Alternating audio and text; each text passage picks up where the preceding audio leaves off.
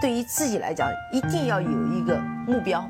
一个企业，它真的要对什么人负责任？嗯，要对社会负责任，嗯，对员工负责任，对股民负责任。这个三个责任，一个国家的发展，实体经济是永远是是顶梁柱。各位好啊，给你一个真实生动的格力电器，我们给的比你要的多。呃，我今天呢才有时间把上一周大家在后台的一些留言啊。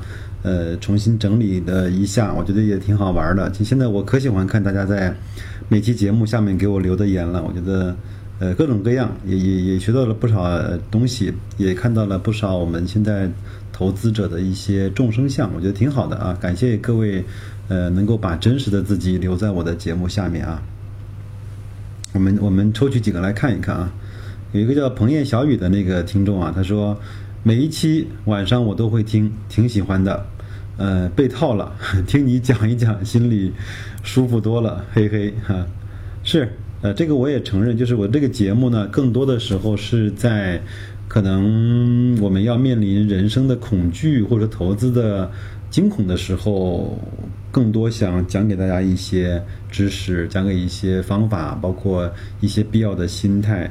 如果大牛市来了，不排除我的这个节目会停播，呃，让大家自己去 自己去飞吧。我觉得我我没有必要在大家每个人都赚钱的时候再去跟大家讲一些如何去坚定持股，如何去定投，如何去呃买那些好公司，因为那个真真的是嗯鸡飞狗跳，鸡犬都升天的啊。所以说，我的这个节目确实是如这位这位彭燕小雨讲的一样，呃，真的是给各位带来一些，有可能是让你嗯更踏实的度过那些被套的时间的啊。还有一位叫文秀的听众，他说：“你好，白老师，今天呃听您讲到看书的事儿，能不能推荐一本估值，呃，就是评估股票价值的书？”呃，我不知道你讲的这个评估股票价值和估值是不是同样一个意思？因为对每一类的股票，它的估值的方法不一样，有的要看 PE，有的要看。呃，PB 有的要看 PEG，有的要看整个它的营收，有的要看它的现金流，有的要看，比如说房像房地产，你就不能够不能够只能够看它的销售额和利润，因为它的销售额利润是滞后的，你要去看它那个，比如说签约的那个总的数量，包括它整个就是土地储备啊这些所有的东西。那我觉得，如果说您是一个初学者的话，雪球那一套书，包括像邱国禄那套叫《投资中最简单的事儿》，先把它看完；包括内水的鱼写的《投资第一课》啊，包括给呃贤大写的那那套叫《给投资者的十条军规》，呃，它里面都讲到了很多对一些公司进行估值的简单的办法。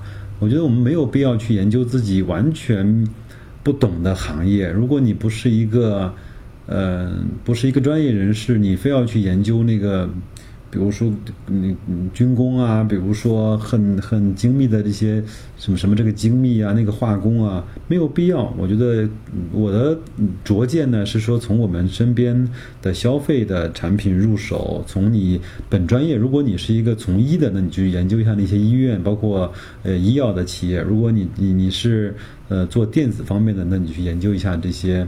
呃，包括传感器啊这样的一些公司，如果你正好就是在家电领域，那我相信你这边所这这些所有的上市公司，你都应该非常熟，对吗？如果这些书你觉得对你来说稍微有点初级的话，那其实有有有一些是专门去讲估值的书。我前面买了两本，有看了一本，但是那个上面讲心里话有很多是是数学公式是。更多的是一些概念，呃，你如果想看，你就可以去看，比如说《轻松学会估值，轻松投资》这本书，我就是看了一半，另外一本书还没看，那本书就叫《估值》，你可以把它买来看一看啊。好，这个是这两条呃朋友的留言，我们再来往下看。呃，柳州的黄奕呢，他说，嗯，股东大会啊，呃，六月二十五号。然后十四点三十分开股东大会，他想骑摩托车去，呃，问我呢，那个会不会有史以来第一个骑摩托车去的，呃，股东？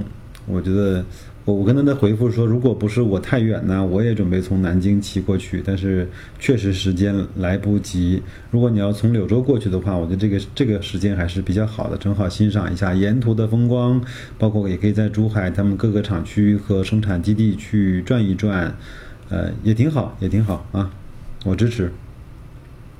嗯。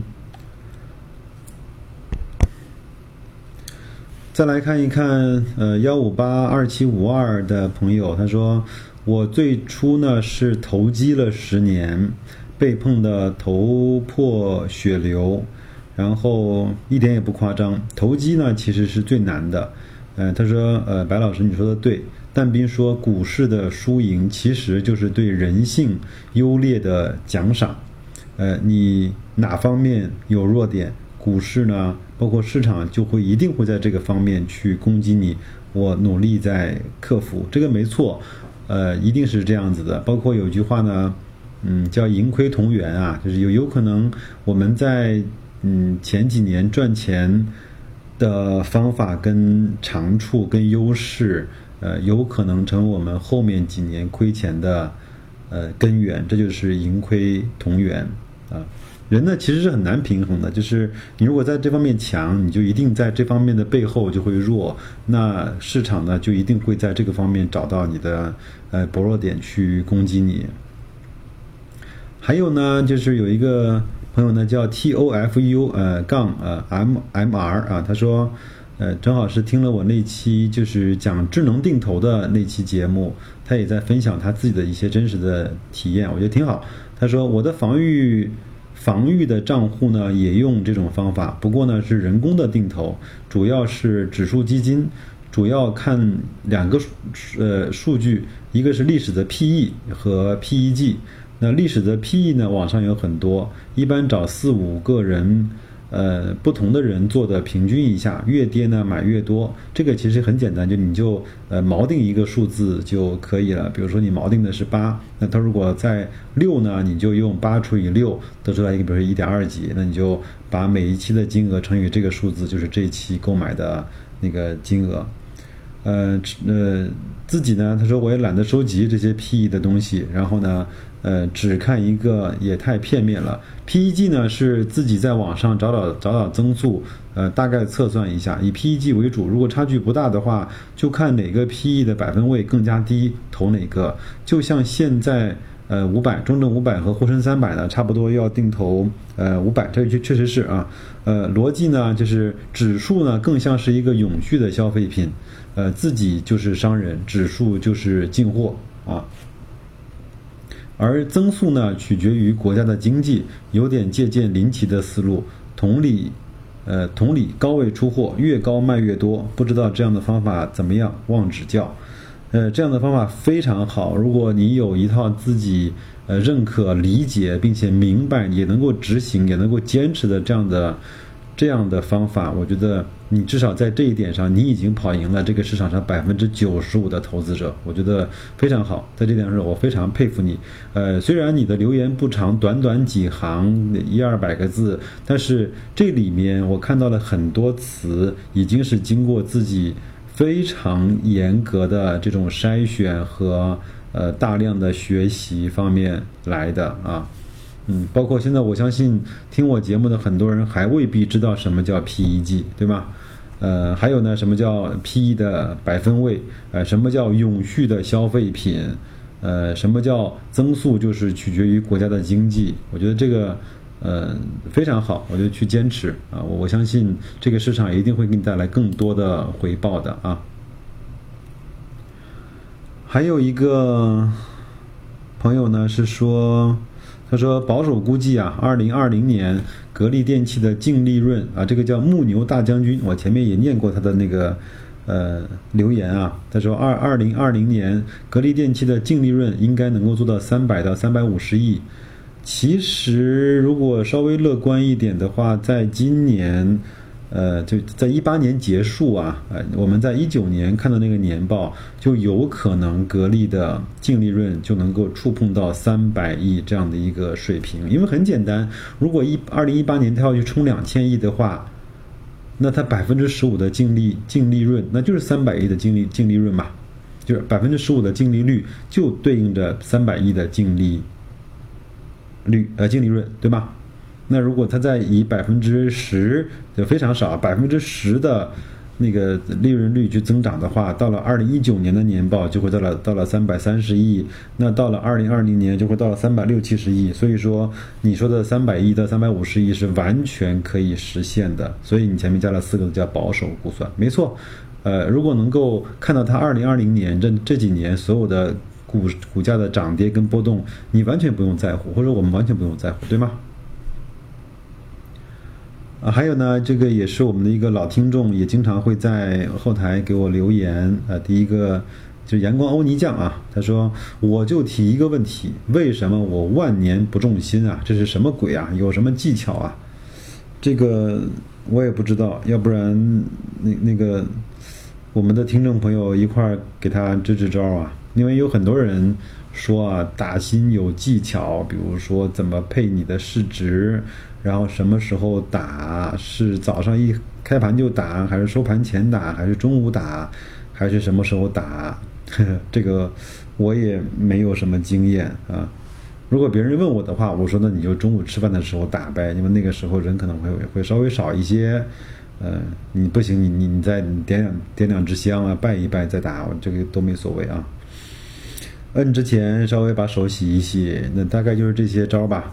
另外，我觉得还可能跟跟你的账户的市值有关系吧。如果你一共就三两万块钱，那你中仓中签的几率那确实是小嘛。如果你三两百万的话，你中签的概率就高嘛。那还有人呢，可能更加的勤劳和辛苦一些，因为很多人都知道，每一个账户其实配置三到四十万，对于打新来说就是一个非常高效的配置了。那他可以去通过用。嗯，家人啊、亲戚的一些账户呢，把他的四百万分成五到六个账户，这样的话，呃，他从原理上来说就提高了中签的概率，对吗？就是如果说你有八个四十万的账户和你只有一个三百万的账户，你的中签概率其实是不一样的，因为你三百万每一次都是顶格、顶格、顶格，但是你有可能你你用呃八个四十万的账户可以做到。呃，百分之八十是顶格申购，只有那个非常大的盘子，像富士康这样的来了之后，你做不到顶格的申购。但是这样八个账户的概率一定是大的，对吗？阳光欧尼酱。呃，那就这一期我们的呃互动和留言的环节就先到这儿，也是希望各位能够呃不断的在我们的后台留下来你宝贵的言论和宝贵的经验。也也可以给我提提意见，也可以给我提提建议，也可以对我们的一些节目，呃，给出一些你的反馈，也可以把你的投资的一些经历，呃，讲给我们呃大伙儿听啊。就像我们早年间啊看那个东方时空啊，叫讲述老百姓自己的故事，对吗？那就这样，感谢各位，再见。